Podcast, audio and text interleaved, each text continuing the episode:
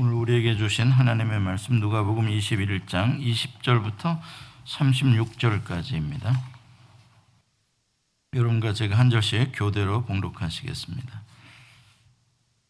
너희가 예루살렘이 군대들에게 에워싸이는 것을 보거든 그 멸망이 가까운 줄을 알라. 그때 유대에 있는 자들은 산으로 도망갈 것이며 성내에 있는 자들은 나갈 것이며 촌에 있는 자들은 그리로 들어가지 말지어다. 이 날들은 기록된 모든 것을 이루는 징벌의 날이니라. 그날에는 아이벤 자들과 젖먹이는 자들에게 화가 있으리라. 이는 땅 환란과 이 백성에게 진노가 있겠음이로다. 그들이 칼날에 죽임을 당하며 모든 이방에 사로잡혀 가겠고 예루살렘은 이방인의 때가 차기까지 이방인들에게 짓밟히리라. 1월 성신에는 징조가 있겠고 땅에서는 민족들이 바다와 파도의 성난 소리로 인하여 혼란한 중에 곤고하리라. 사람들이 세상에 임할 일을 생각하고 무서워함으로 기절하리니 이는 하늘의 권능들이 흔들리겠습니다. 그때 사람들이 인자가 구름을 타고 능력과 큰 영광으로 오는 것을 보리라. 이런 일이 되기를 시작하거든 일어나 머리를 들라 너희 속량이 가까웠느니라 하시더라. 이에 비유로 이르시되 무화과 나무와 모든 나무를 보라 싹이 나면 너희가 보고 여름이 가까운 줄을 자연히 아나니 이와 같이 너희가 이런 일이 일어나는 것을 보거든 하나님의 나라가 가까이 온 줄을 알라 내가 진실로 너에게 말하노니 이 시대가 지나가기 전에 모든 일이 다 이루어지리라 천지는 없어지겠으나 내 말은 없어지지 아니하리라. 너희는 스스로 조심하라. 그렇지 않으면 방탕함과 술 취함과 생활의 염려로 마음이 둔하여지고 뜻밖의 그날이 덫과 같이 너희에게 임하리라. 이날은 온 지구상에 관한 모든 사람에게 임하리라. 이러므로 너희는 장차 올 이 모든 일을 능히 피하고 인자 앞에 서도록 항상 기도하며 깨어 있으라 하시니라. 밤에는 나가 감나몬이라는 산에서 쉬시니 모든 백성이 그 말씀을 들으려고 이른 아침에 성전에 나아가더라. 아멘. 예, 36절까지인데 제가 스탑을 못 시켜갖고 38절까지 괜찮습니다. 네, 오늘 말씀의 제목은 일어나 머리를 들라입니다. 일어나 머리를 들라. 지난주에 우리가 어, 무서워하지 말라라는 그런 말씀으로 어, 나눴습니다.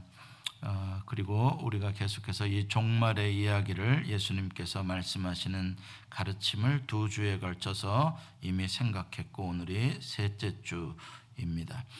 첫 번째는 종말의 거짓 목사들이 예수의 이름을 이용해서 미혹하는 말씀을 전할 것이고 어, 그러니까 거기에 미혹당하지 말아라 그 거짓 어, 어, 목사들을 쫓아다니지 말아라 그렇게 이야기를 했고요. 그 다음에 이제 무서운 자연 재앙들이 일어나게 될 것이고 나라와 나라 사이에 전쟁들이 있을 것이다 이야기했죠.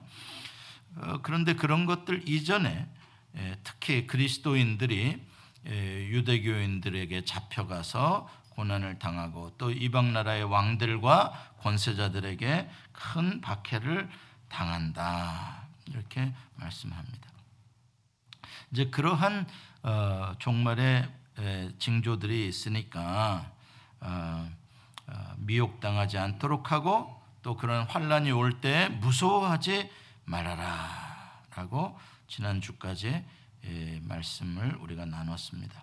자, 이제 오늘 본문으로 보면 어, 다시 예루살렘 성전의 멸망과 연결되어서 이번에는 예루살렘 도시 전체의 멸망에 대한 예언의 말씀이 나옵니다. 이제 이 예루살렘 도시 전체의 멸망은 하나의 신호탄입니다. 무슨 신호탄? 어, 모든 세상에 하나님의 이제 심판이 시작되고 있다라는 신호탄이 어디서부터 터진다? 예루살렘 시내가 예루살렘 도성이 멸망당하는 것으로부터 군대들로부터 애워싸움을 당하고 망하는 것으로부터 이제 온 세상을 향한 하나님의 마지막 심판이 시작된다라는 것을 말해주고 있는 것입니다.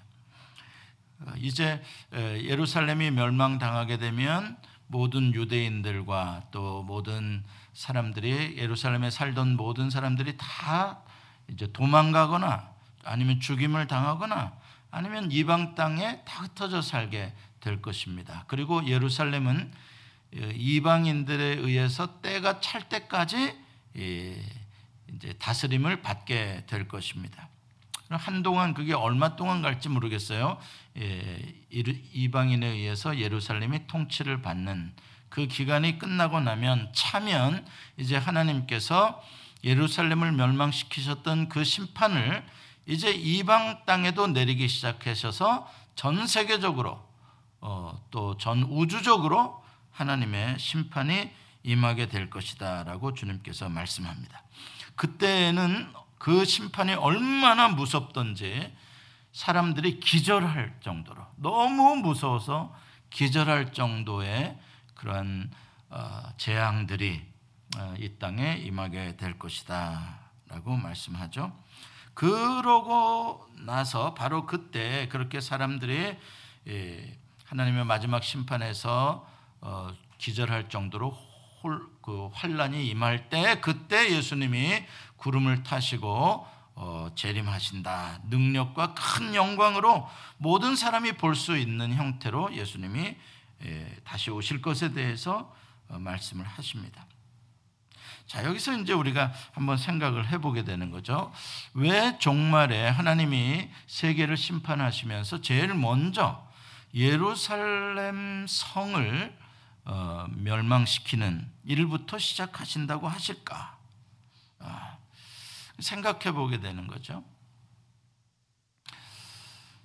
또 어, 예루살렘 성을 어, 에워싸서 멸망시키신다고 하는데 과연 여기서의 예루살렘 성은 어떤 성을 의미하는 것일까? 지금 저기 중동 팔레스타인에 있는 지금 그 예루살렘 우리가 성주 순례 가는 그 예루살렘을 말하는 것일까? 음, 그러면 만약에 그렇다면 그 예루살렘이라면 지리책에 나오는 역사책에 나오는 그 예루살렘이라면 이스라엘의 예루살렘이라면 이미 예루살렘은 멸망한 걸로 우리가 봐야 될까? 아직 멸망 안 한 걸로 봐야 될까? 굉장히 쉽지가 않아요. 왜냐하면 여러분들 아시는 대로 어, 그리스도인이 핍박을 많이 이미 초대교회 때 받았죠. 이미 유대인들로부터 많은 어, 그리스도인들이 핍박을 받았고 순교를 많이 당했습니다. 어, 그리고 로마 황제로부터도 얼마나 많은 그리스도인이 죽임을 어, 당했습니까? 이미 핍박을 받았고 그리고 그 예루살렘은 주후 70년에 로마의 반역을 일으켰다가 로마 장군 디도에 의해서 어, 타이투스에 의해서 완전히 예루살렘이 멸망을 당합니다. 지금 예루살렘 가서 남아 있는 그 흔적은 바로 AD 70년에 디도가 멸망시킨 그 흔적이 지금까지 있는 거예요. 그 뒤로 재건되지 못했어요. 예루살렘 성은 재건되지 못했습니다. 그렇다면 어, 주후 70년에 디도에 의해서 예루살렘이 완전히 멸망당했던 그때 무려 어, 물론 조금 과장일 수는 있습니다만 역사가 요세푸스의 기록에 의하면은 110만 명이 죽임을 당했다 그러거든요. 그때. 그러니까 어마어마한 사람이 죽임을 당하고 디아스포라로 이방 땅에 다 흩어졌어요. 그럼 예수님 말씀대로 거의 된 거예요. 그렇다면 바로 AD 70년에 이 예언이 이미 이루어진 걸로 봐야 할 것이냐라는 어, 생각을 하게 됩니다. 그러나 또 어, 그게 끝이 아니지 않습니까? 1400 1948년 우리가 1945년 8월 15일 날 광복을 하고 이제 나라가 세워졌는데 이스라엘도 그 2차 세계 대전이 끝나고 독일로부터 이제 연합군이 승리함으로 말미암아 어, 전 세계에 흩어져 있던 유대인들이 시오니스트라 그러죠. 유대인들이 예루살렘에 다시 모여서 1948년에 이스라엘이라는 국가를 만듭니다. 이스라엘이라는 국가가 만들어져요. 그리고 지금 현재 예루살렘이 그 이스라엘의 캐피털 시티로 됐어요. 그러면은 여전히 예루살렘이 남아 있다고 봐야 맞는 겁니까? 앞으로 장차 이 예루살렘이 공격을 받아서 멸망당할 거라는 뜻일까요? 모르겠어요. 아무튼 그렇게 간단하지는 않다는 것이죠. 어, 그런 생각을 해봐야 되는 것입니다. 그리고 지금 이스라엘이 그렇게 국가를 세우고 예루살렘을 수도로 하고 어, 있으면서도 여전히 예수님을 거역하고 있지 않습니까? 유대인들은 예수님을 믿지 않고 있습니다. 그렇다면 하나님의 이 세상의 마지막 심판은 거기서부터 할 것도 같아요. 그렇다면 아직 예루살렘이 에워싸고 어, 공격을 당하는 것은 아직 오지 않은 건가? 앞으로 시작이 될 건가? 아니면 이미 옛날에 AD 70년에 이루어진 것인가? 이것도 어, 쉽지가 않습니다. 자, 뿐만 아니라 예루살렘을 이렇게 지리적인 역사적인 어, 도시로 보지 않고 예루살렘을 영적인 상징으로 우리가 이해를 한다면 의미는 또 전혀 달라집니다. 예루살렘을 영적인 상징으로 생각한다면 예루살렘은 어디일까요? 예루살렘 무엇이 예루살렘이라고 상징이 되는 것일까요? 이 땅에. 어디가 예루살렘일 것 같아요? 예루살렘이라는 게 상징이라면, 하나님의 도성이라는 상징이라면, 예루살렘이 뭡니까? 하나님의 언약의 백성들이 사는 곳 아닙니까? 그렇죠? 영적인 의미죠, 분명히. 그렇다면 그 영적인 의미로 어, 이 세상에 지금 오늘날에 예루살렘은 어디일까? 예. 아마 그런 의미로 본다면 다시 하나님과 언약을 맺은 새 언약을 맺은 백성들이 사는 곳이 새 예루살렘이 아니겠습니까? 그렇죠? 바로 여러분과 제가 새 예루살렘 성전이겠죠. 새 예루살렘이고 우리 교회가 아마 이 시대의 영적인 의미로서 하나님과 새로운 언약을 맺은 백성들이라고 우리가 볼 수 있을 것입니다.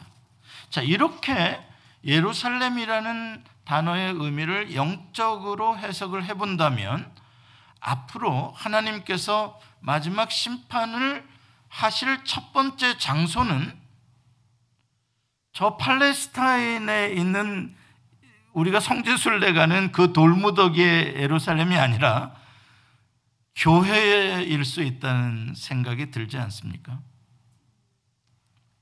이게 영적인 의미의 예루살렘이라면 말입니다. 여러분들이 지난주에 BM을 하면서 신명기 28장 47절부터 68절에 저주에 대한 말씀을 읽었을 것입니다. 그 47절 그 저주가 임하게 되는 이 하나님의 백성에게 저주가 임하게 되는 이유를 이렇게 말씀하셨죠. 네가 모든 것이 풍족하여도 기쁨과 즐거운 마음으로 네 하나님 여호와를 섬기지 아니함으로 말미암아 이 모든 재앙과 멸망이 너에게 임하게 될 것이다. 이렇게 하면서 이제 저주를 이야기합니다. 자, 그렇다면 이 하나님의 이 말씀은 오늘날 어, 오늘날 교회들, 오늘날 하나님과 언약을 맺은 그리스도를 믿는 그리스도인들에게 적용되어질 수 있는 말씀이 아니겠습니까?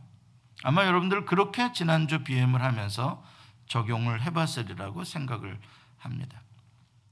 이제는 지리적인 예루살렘의 의미가 없어졌다고 우리가 신약 시대에는 봐야 되겠죠.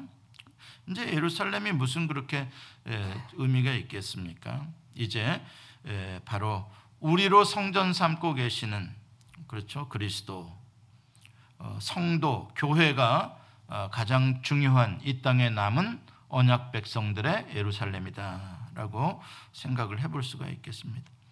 자, 그렇다면 이제 어, 마지막 심판의 때는 어, 무서운 하나님의 징계와 벌이 예, 교회로부터 어, 올수 있다라는 그런 경고의 말씀으로 받게 되죠.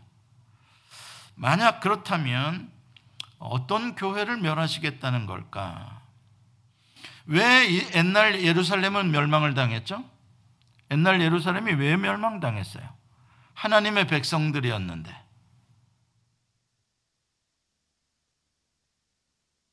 하나님의 백성이라는 명목만 가지고 있고 실제는 하나님의 말씀에 순종하지 않은 가짜 백성들이었기 때문에. 그렇죠? 지금도 똑같은 이야기 아니겠습니까? 명목만 크리스찬이요. 사실은 가짜인 것들에 대한 심판이 아니겠습니까? 오히려 하나님의 이름을 영광스럽게 해야 할 교회가 세상의 빛과 소금이 되어야 할 성도가 어, 하나님의 영광을 가리고 세상 사람들로부터 손가락질 받도록 만들어 버리는 그것에 대한 하나님의 심판이 아니겠습니까? 그렇다면 그것은 참된 교회와 참된 성도에 대한 심판이 아니요. 분명히 거짓된 교회, 거짓된 목사들과 거짓된 그리스도인들에게 하나님의 심판이 가장 먼저 임할 것이다. 라는 경고의 말씀으로 어, 받아지게 됩니다. 그렇다면 이 땅에 거짓된 교회들을 치는 하나님의 방법은 무엇인가? 보니까 군대로 에워싸게 한다. 하는데 그 군대가 어떤 군대냐? 이방 군대인 거예요. 세상 권세들에 의해서 교회를 핍박당하게 하고 교회를 무너뜨리시겠다는 겁니다. 누가요? 하나님이요. 왜요? 가짜 교회니까요.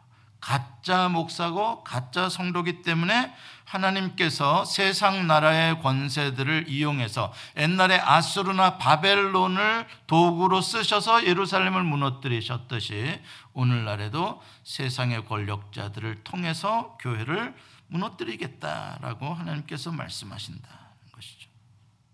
그때가 되면 그때가 되면 이제 구원받은 성도들은 어, 그 거짓된 교회로부터 나와야 되는 것이죠. 오늘 21절에 보면은 그때의 이야기를 하고 있습니다. 예, 예루살렘이 멸망당할 때 어떻게 대처를 하라 그러냐 보면은 예루살렘 성에 없는 사람들, 밖에 있는 사람들, 아직 성에 안 들어간 사람들은 어디로 도망가라고요? 제 목소리가 좀 슬리피 목소리입니까? 조금 목소리가 별로 낭낭하지 않나? 지금 굉장히 심각한 이야기인데, 막 심판 이런 이야기인데, 에, 근데 심판이 아주 평안하게 들리시는 것 같아서 대단한 믿음입니다. 아무튼 어, 그 21절에 보면은 그때 그렇게 아주 멸망에 가까운 때에 유대에 있는 자들은 산으로 도망할 것이요. 그렇죠. 그 다음에 성내에 있는 자들은 어떻게 하라고요? 성 밖으로 도망쳐라, 나가라. 촌에 있는 자들은, 촌에 있는 자들은 성 밖에 이제 예, 보호받지 못하는 사람들, 그 사람들은 전쟁이 나면은 옛날에는 성 안으로 들어가야 사는 거였잖아요. 성이 보호를 해주니까. 근데 들어가지 말아라. 이렇게 이야기를 하고 있어요. 그 그럴 때 예, 거짓된 교회들이 세상 권세들에 의해서 어, 멸망당할 때에 그때 참 성도들은 어, 그 교회가 무너짐에 대해서 안타깝긴 하겠지만 그러나 거기서부터 나와야 된다 이야기를 합니다. 자 만약에 그때 거짓된 교회들은 어떤 어떤 자세로 그 이방 나라들의 공격을 맞이할 것 같아요? 그때 아마 기도회 많이 할 겁니다. 철야 기도회 많이 할 거예요. 뭐라고 기도할까요? 저 적그리스도의 세력이 우리 하나님의 거룩한 백성의 교회를 삼키려고 하니 주여 저 세력을 불로 멸하셔서 우리를 구원하여 주시옵소서 주여 삼창하고 우리 한번 어, 저 원수의 세력들이 물러가도록 우리 기도합시다. 막 하겠죠. 참 안타깝겠죠. 그러면 왜요? 하나님은 그들을 통해서 거짓된 너희를 심판하시겠다고 지금 하는데 그러면 어이구 하나님 엎드려서 우리를 살려 주십시오. 우리가 거짓이었습니다. 우리가 말로만 예수 믿는 자였고 실제로 내가 주인이었고 세상을 쫓았습니다. 그래서 하나님이 이렇게 진노하십니다. 주여 우리의 죄를 용서해 주십시오. 우리를 살려 주십시오. 그러면은 살아날 수 있을 텐데. 그렇게 하지 않고 주여 저 원수의 세력들, 저 적그리스도의 세력들로부터 우리 교회를 지켜 주십시오라고 만약에 기도한다면 자기가 거짓되고 그것에 대한 마땅한 하나님의 심판을 받는 줄도 모르고 죽어가게 될 것입니다. 여러분 이게 참 넌센스 같지만 이게 역사적인 진실입니다. 사실입니다. 예레미야 시절 기억나실 겁니다. 이스라엘 남한국 유다가 멸망할 때요. 예레미야가 뭐 하라고 한 겁니까? 그 백성들에게 회개하라고 하는 겁니다. 여호와께로 돌아가자고 하는 겁니다. 회개하고 우리가 우상을 숭배했고 우리가 하나님께 온전히 순종하지 않았기 때문에 지금 저렇게 외부의 바벨론이든 어, 아수르든 그 공격을 우리가 받고 있는 거 아니냐. 우리가 하나님께로 돌아가면 하나님이 우리를 살려주시는 일이 일어날 것이다. 그게 에레미야의 외침 아닙니까? 그런데 왜 에레미야가 그 따돌림을 당하고 그렇게 많은 사람들로부터 왕과 유다의 지도자들로부터 저 죽일 놈 소리를 왜 들었습니까? 회개하자고 했기 때문에 들은 거예요. 그럼 뭐 그들은 뭘 했는데 주여 주님은 우리의 여호와가 아니시나이까 주여 주께서 우리나라를 지켜주실 줄을 믿나이다. 우리로 승리를 주시옵소서 바벨론에 이기게 하여 주시옵소서 그것도 믿음인 것 같죠. 그게 오히려 더, 더 대단한 믿음인 것 같죠? 이게 혼란스러운 거예요. 도대체 어떤 게 진짜냐, 이 말이에요. 여호와는 우리의 여호와 아니십니까? 그러니까는 저 바벨론으로 하여금 우리로 이기게 해 주시옵소서라고 부르짖고 기도하고 그렇게 예언하고 두려움하십시오 백성들 여러분 여호와 하나님이 우리를 버리지 않으실 것입니다. 저 어, 바벨론 저 나라를 여호와 하나님이 무찔러 주실 것입니다. 요동하지 마십시오. 저 에레미야는 자꾸 재수 없는 소리를 하고 우리 보고 망한다 그러고 우리가 회개해야 된다 그러고 우리를 항복해야 된다 그러는데 저는 믿음이 없는 가짜입니다. 저는 말 듣지 마십시오. 우리 여호와는 우리의 하나님이십니다. 막 이러면 누구 말이 더 설득력이 있겠냐고요. 에레미야의 말이 설득력이 있을까요? 막 하나님은 우리 하나님이시니까 승리를 주실 것입니다. 그러면 아멘 소리가 더 클까요? 해봐야 되겠다 면 실수. 우리 하나님은 구원의 하나님이시오 승리의 하나님이십니다. 바벨론으로부터 우리를 승리하게 해 주실 줄 믿습니다. 아멘. 아멘. 우리는 망할 겁니다. 우리는 망해도 쌉니다. 우리 조상들로부터 지금까지 지은 죄가 얼마입니까? 지금도 죄를 짓고 있지 않습니까? 지금도 왕부터 회개하지 않고 있지 않습니까? 지금도 누구 탓이라고만 하고 있지 않습니까? 언제 한번 우리 탓이라고 내 탓이라고 해본 적이 있습니까? 하나님이 지금 이렇게 우리로 하여금 심한 어려움을 당하게 하시는 것은 우리의 죄를 깨닫게 하시려고 지금 매를 드신 겁니다. 그러니까 우리는 지금 여기서 울고 회개해야 살 길이 열립니다. 어, 아멘이 더 나올. 역시 우리 교회는 수준이 있네. 지금 이게 헷갈리는 거예요. 이게 헷갈, 지금도 똑같아요. 대한민국의 교회도 똑같아요. 앞으로 교회에 하나님의 심판이 임하게 되면 똑같은 현상은 일어날 거예요. 구분하기가 쉽지가 않아요. 지금도 많은 하나님께서는 대한민국의 교회들에게 많은 회개를 요구하고 있어요. 하나님이 얼마나 부유하게 풍요롭게 교회를 얼마나 잘 되게 해 주셨냐고요. 얼마나 놀라운 부흥을 주셨냐고요. 그 부흥이 지금 온전히 여호와를 섬기는 부흥으로 됐냐고요. 아니면 바알 우상을 섬기는 물질주의의 교회로 타락했냐고요. 하나님이 거기에 대해서 회개하기를 원하며 메시지를 던지고 있는데 그런데도 그거를 알아듣지 못하고 세상 나라들이 지금 우리를 프레임을 씌워서 교회를 쓰러뜨리려고 공격하고 있으니까 우리가 더 강하게 맞서야 된다. 이렇게 나가고 투표 잘해서 그 정권을 바꿔야 된다. 이런 식으로 나가면 그럼 어떻게 되냐고요. 잘 들어야 돼요. 여러분 아마 그런 쪽에 가고 싶은 분도 계실 거예요 아마 그 말이 맞는 것 같아서 왜 그런 쪽으로 선동하는 사람들이 너무 많으니까요. 정말 구분하기가 어려워요. 자, 12절부터 17절까지 이제 어, 내용을 쭉 보게 되면 어, 그리스도인들이 어, 지난주에 우리가 공부했던 겁니다. 12절부터 17절까지는 이제 지난주 본문이니까요. 그리스도인들이 유대교인들과 이방 권세자들로부터 핍박을 받을 것이라 그랬잖아요. 그러니까 아 이렇게 예, 생각해 볼 수가 있어요. 교회에 핍박이 올 때 이방인들에 의해서 공격이 이루어질 때 이 거짓된 교회와 성도들과 목사들만 심판을 받고 어려움을 당하는 게 아니라 알곡들도 거기에 있는 알곡 참 그리스도인 참 교회 참 목사들도 함께 공격을 어, 받는 것이죠. 어, 함께 공격을 받아요. 어, 누구나 내가 거짓이라고 인정하기 싫어할 겁니다. 다, 다 자기가 참이라고 말할 거예요. 그러나 분명히 그 시간을 통해서 하나님은 키즈를 하고 있는 거예요.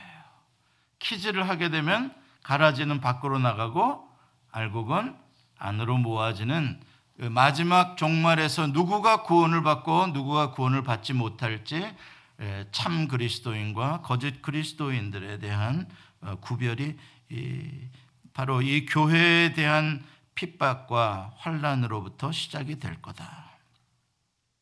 그러므로 우리가 이 시대에 알곡으로 남으려면 어떻게 해야 되느냐? 여러분들처럼 힘들어도 수요 예배에 나와 이런 말씀을 듣고 영적으로 깨어 있어야 되고 알곡으로 남으려면 무게가 있어야 되잖아요. 가벼우면 날아가요. 쭉정이는 날아가는 거예요. 가벼워서 무게가 안, 안 들어서요.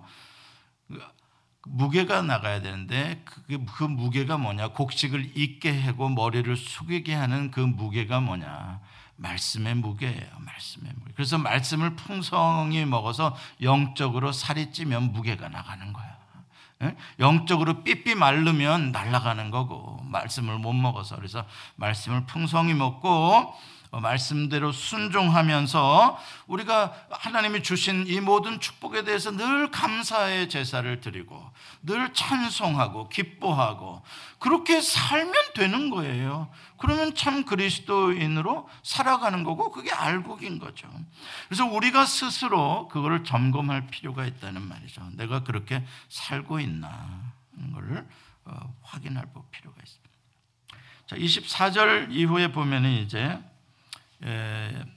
예루살렘이 멸망되고 이제 이방인들이 통치하는 시대가 어느 정도 계속이 되고 때가 차면 하나님께서 이제 온 이방 세계 전 세계에 무서운 심판을 내리게 될 겁니다. 얼마나 무서운지 기절할 정도다 표현을 하니까요. 근데 저는 이것을 보면서 어, 점점 점점 이렇게 가속도가 붙어서 이 환란이 점점 강해지는 이거는 우리 그리스도인들이 보기에는 마치 여인이 해산의 때가 되어서 진통이 고조되는 것과 같은 어, 의미인 것 같다라는 생각을 하게 되는 것이죠. 뭐 출산해 보신 분들은 알겠지만 진통 간격이 뭐 1시간 간격에서 30분 간격으로 뭐 10분 간격으로 이렇게 간격이 줄어들고 진통도 어, 한뭐 2, 3이었다가 갈수록 뭐 7, 8, 90으로 세워지는 거 아닙니까? 그러면 뭐 숨도 가쁘고 또 두려운 마음도 들고 어, 그렇습니다만은 그러나 그것은 생명이 태어나는 진통이지 사망의 진, 어, 고통이 아니거든요. 생명의 진통입니다. 그날은 사실 엄마도 손꼽아서 늘 기다리던 날이에요. 언제가 듀데이인가 그걸 늘 체크업하고 그날을 기다리고 아빠도 야 이제 며칠 후면 보겠다 그렇게 하고 야 우리 애기, 애기 며칠이면 보겠다 기다리던 날이라고요. 얼마나 기쁜 날입니까? 그러므로 어, 구원을 얻는 자들에게 이 해산의 진통이라는 것은 이것은 출생 생명이 태어나는 이거는 아주 기쁨의 시간이죠. 그러므로 참 이게 아이러니한 거예요.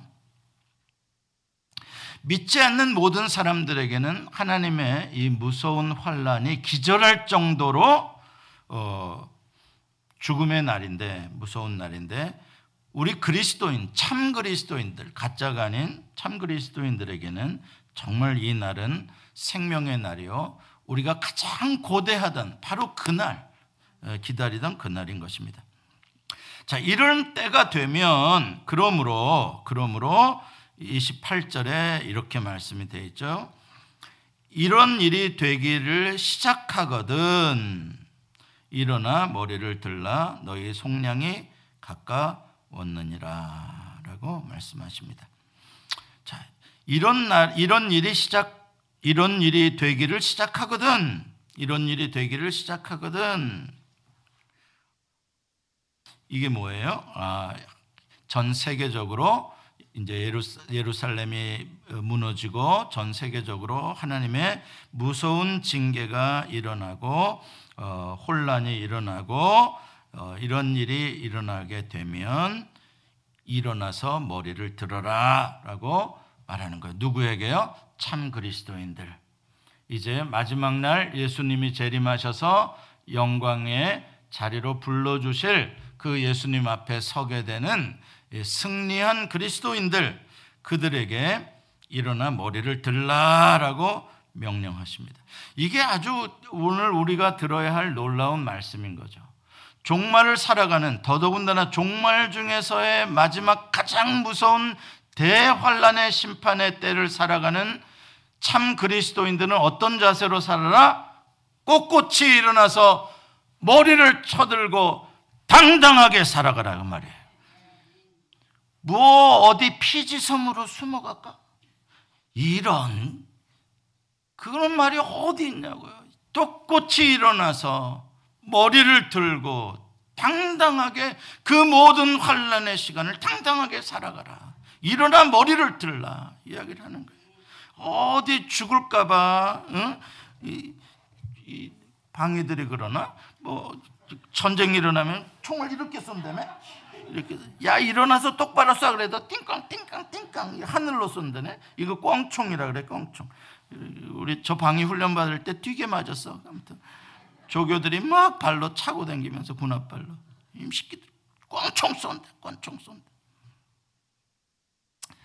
그러지 말라. 그런 식으로 그리스도인들이 종말에 살아가지 마라. 너무 웃긴다. 무슨 종말이 온다고 그냥 호들갑은 뒤게 떨고 그냥 막 어쩌자는 거냐, 막 어쩌자는 거냐 도대체. 왜 그러냐? 일어나 머리를 들어라, 당당하라, 나를 써라. 얼마나 멋있냐고. 이순신 장군, 생 생즉사 사즉생 뭐 그런 거 있잖아요.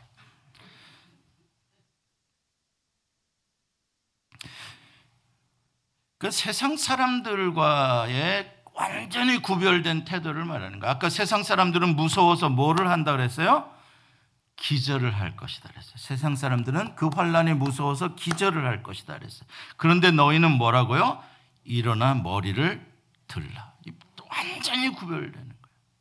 그런데 거짓 종말 농자들은 어떻게 하냐? 그리스도인들에게 무서워서 벌벌 떨어 숨게 만들고 지들끼리 어떤 구성, 탱이 들어가가지고 지들끼리만 구원받도록 이런 식으로 가르치는 거예요. 막 종말이 오면 뭔가 막 불안하고 어떻게 해야 될까 막 이러고 있는 거예요. 우리끼리 어떻게 똘똘 뭉쳐서 어디 살아보자. 우리가 우리 휴가 당하자. 우리끼리 모아가지고 아니야 전혀 그게 아니에요.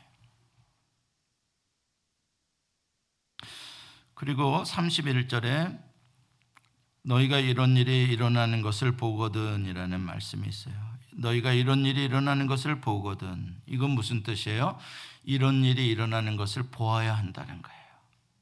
세상 시대가 어떻게 지금 달라지고 있는지, 어떤 징조가 오고 있는지, 우리가 얼마나 타락해 가고 있는지, 이러한 것들 하나도 무관심하고 그냥 먹고 사는 생활의 염려에만 빠져가지고 그냥 어떻게 나 한 사람 그냥 재우 먹고 살까? 이런 색으로 살면 시대가 어떻게 가는지, 종말이 언제 오는지도 모르게 되는 거예요. 그러지 말고 보라는 거예요. 이 시대를 직시해 봐라. 징조를 직시해 보라. 라고 말씀하는 것이죠. 무엇보다도 예수님께서 종말의 때에 제자들에게 강조하는 결론적인 말씀이 34절부터 36절에 이제 나옵니다. 이게 이제 종말에 대한 예수님의 예언의 마지막 어, 권면의 말씀이죠. 36절부터 34절부터 36절입니다. 결론적인 말씀이에요. 두 가지로 제가 요약할게요. 첫째는 뭐냐?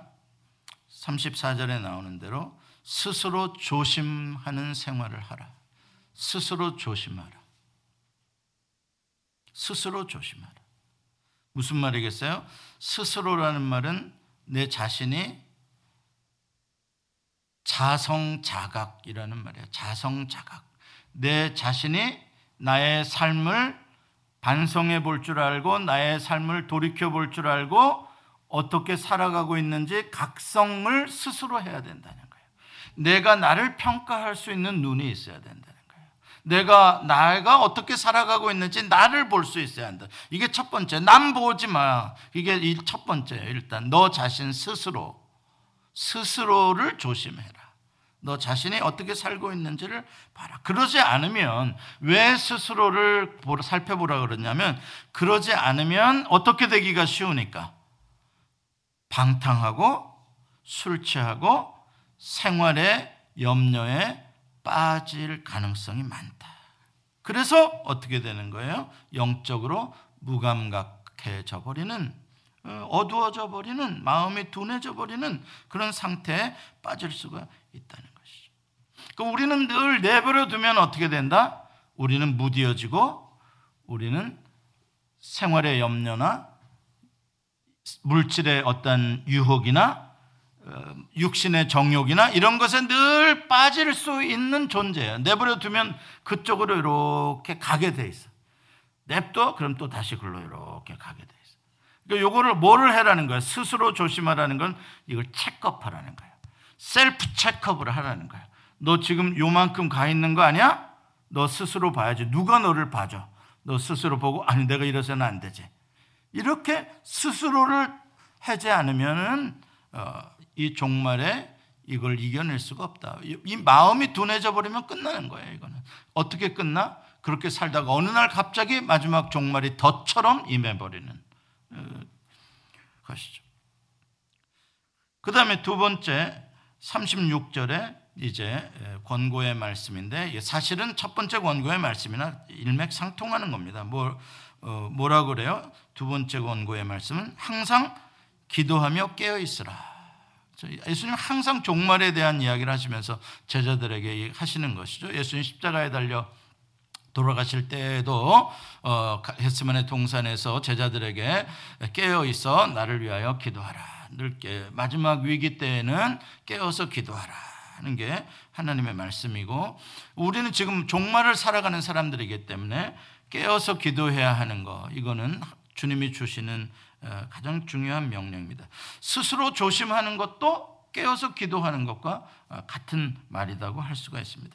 여러분들 잘 아시는 대로 데살로니가전서 5장 17절에 뭐예요? 쉬지 말고 기도하라. 이게 종말을 살아가는 사람들의 모습이에요. 왜 쉬지 말고 기도하라고 하는가? 그 이유를 알아야 돼. 안 그러면 그 이유를 모르니까 기도하라 그래도 안 하는 거죠. 왜 그러냐면 외부에 외부의 공격과 외부의 유혹과 미혹이 강하면 강할수록 내가 쓰러지기가 쉬운 거죠. 그렇죠? 외부에서 나를 공격하는 게 약하고 미혹하는 것도 없고 유혹하는 것도 없으면 그냥 웬만큼 살면 아, 나안 쓰러지잖아요. 그렇죠? 그런데 외부에서 강하게 공격을 하는 환란이 심해지고 박해가 심해지고 미혹이 심해지는 때가 되면 그런 외부가 강해지가 되면 내가 그걸 어떻게 이겨낼 수 있나? 그걸 내가 어떻게 극복할 수 있나? 내가 극복할 수 있는 유일한 길은 나의 능력이 되신 주님과의 연결이라고요. 그 이야기를 하자는 거예요. 내가 주님과 견고하게 연결되어 있으면 주변에서 나를 띄워놓으려고 아무리 강하게 공격을 해도 잘 안 떨어지겠죠. 지독하게도 붙어 있는 거야. 그러나 내가 주님하고 느슨하게 붙어 있으면 조금만 어려움이 와도 톡 떨어져 버리는 거예요. 그러니까 항상 깨어서 기도하라라고 하는 것은 그냥 기도라는 어떤 종교적인 행위를 말한 것이 아니라 기도를 통해서 말씀을 통해서 주님과의 관계 속으로 더 깊이 들어가라. 쉬지 말고 붙어 있어라 예수님과 하나님과 쉬지 말고 기도하라 그 말은 한순간도 마귀에게 틈을 주지 않을 만큼 견고하게 주님과의 관계에 집중하라 이 말이에요. 그러니까 우리는 외부의 징조가 어쩌니 때가 됐니 막 적군에게 막 쌓였느니 그런 것에 요란 떨지 말고 그건 그렇게 되어 있는 거니까 네가 지금 그 시대를 살아가는 데 있어서 가장 조심해야 될 거는 너 자신을 살펴보아서 너와 주님과의 관계가 얼마나 매 순간 든든히 말씀과 기도 가운데 연결되어 있는지 그걸 확인하면 아무리 환란 때에도 일어나서 머리를 들고 살 수 있다는 거죠. 그게 안 돼 있으면 불안한 거죠. 그게 안 돼 있으면 뭐 조그만 환란이 온다 그러면 666이니 뭐 666이 6 저는 그래 666이 대수냐? 그까이 게 뭔데? 천사도 어, 능력도 죽음도 권세도 그 무엇도 그리스도 예수 안에서 하나님의 사랑에서 끊을 수 없으리라 그랬는데 그게 뭔데 그게 그렇게 뭐 대수야 그거 뭐 꼭 그거 뭔지 알아야 돼.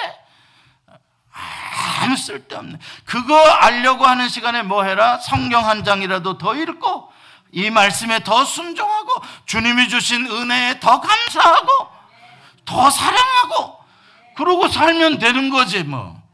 그러면 이기는 거지 뭐. 주님이 이기게 하시면 되는 거지 뭐. 그렇잖아요. 그건 주님과의 연합이 훨씬 더 어, 강하다는 거예요. 로미오와 줄리엣, 뭐 사랑 이야기, 남녀의 사랑 이야기 한번 보십시다. 춘향이와 또 이도령. 보면은요, 남녀 간의 사랑은 부모가 이겨요, 져요? 지금도 이긴다고 생각하는 분들은 빨리 내려놓으셔요. 여러분들 자식 사랑 마음대로 안 됩니다. 못 끊어요. 그이 남녀 간의 사랑도 뭐예요? 얼마나 부모가 반대하냐, 주변 사람들이 얼마나 회방을 놓느냐의 문제도 중요하지만 결국 두 사람 사이에 얼마나 사랑이 견고하냐. 견고하면 어떻게 해요? 아무리 주변에 뭐라 그래도 왜 둘이서 뭐 도망가서 살겠다는데 뭐. 뭐 아무도 못 말리는 거예요. 이걸 이야기하는 거예요. 우리가 말세 종말에 살때 환란이고 그런 게 다 뭐예요? 관계를 끊겠다는 거예요. 하나님과 나와의 예수 그리스도 안에서의 관계를 뭐 안 끊어지는데 어떡할 거냐고. 666이 아니라 뭐 무슨 짐승이 아니라 짐승 하레비가 와도 안 끊어지는 거를 얘를 어떡하냐고. 그러니까 우리가 중요하게 생각하는 거는 항상 기도하고 말씀으로 어, 이렇게 늘 충만해서 주님과의 관계 잘 순종하며 그렇죠? 주님의 뜻을 잘 분별하고 잘 순종하며 살아라 말이에요. 이제 여름도 다 지나가고 이제 가을이 다가오고 있어요. 어, 이제 기도의 자리도 조금 회복됐으면 좋겠어요. 나는 이, 여러분들이 이민 생활을 하니까 힘드니까 새벽 기도 나오라는 소리는 내가 잘 안 해. 힘든 거 아니까. 그래도 나오면 좋거든. 그래도. 그러니까 그건 여러분들이 생각해 보시고, 어, 이렇게 새벽 재단도 쌓고, 새벽에 형 나오시기가 어려운 분들은 저녁에라도 어, 이렇게 시간을 정하고 기도하고, 또 무시로 자동차가 됐건 일하는 자리가 됐건 어디로 어디든지 늘 주님과 여러분들이 대화로 연결되어져 있는 이 모습이 바로 종말을 머리를 들고 살아갈 수 있는 당당함을 갖게 해주는 어, 그러한 주님과의 든든한 연결끈이 됩니다. 그래서 여러분들이 그게 약하면 인생이 자꾸 이렇게 부침이 있어요. 떠, 떠나려 가기도 하고 요동치고 그러는 거예요. 근데 우리는 왜 내 인생에는 이렇게 환란의 바람이 이렇게 끊이질 않냐? 바깥 탓을 하는데 사실은 나와 주님과 연결되어진 고리가 약하기 때문에 출렁거린 거예요. 그럴 수, 그럴수록 주님에게 집중을 해야 돼. 풍랑이 막 일어서 제자들이 죽게 됐습니다. 막 그랬잖아요. 예수님이 왜 제자들을 꾸중했어요? 왜 믿음이 없느냐고 꾸중했어요? 예수님이 그 배에 타고 있으면 예수님에게 집중을 해야지. 왜뭐 풍랑에 초점을 맞추냐 이 말이죠. 여러분과 저의 삶에 이 가을에 더 그런 주님을 향한 집중이 있기를 원합니다. 기도하시겠습니다. 하나님 아버지, 이 가을에는 말씀을 읽게 하시고, 말씀을 깨닫게 하시고, 곡식이 연걸어가는 것처럼 우리의 내면도, 우리의 영성도 주님의 말씀으로 30배, 60배, 100배의 무거운 알곡들의 열매로 맺혀지게 해 주옵소서. 또 이 가을에는 기도하게 해 주옵소서.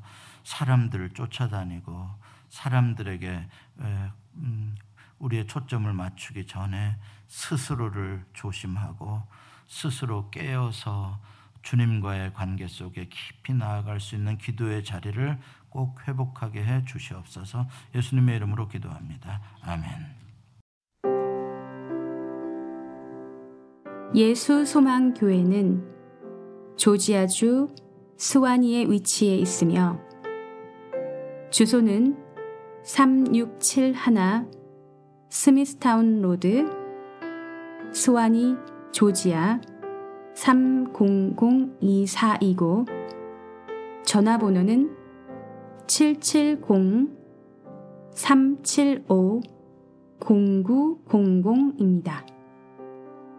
주일 일부 예배는 오전 8시 30분, 2부 예배는 오전 11시에 있습니다.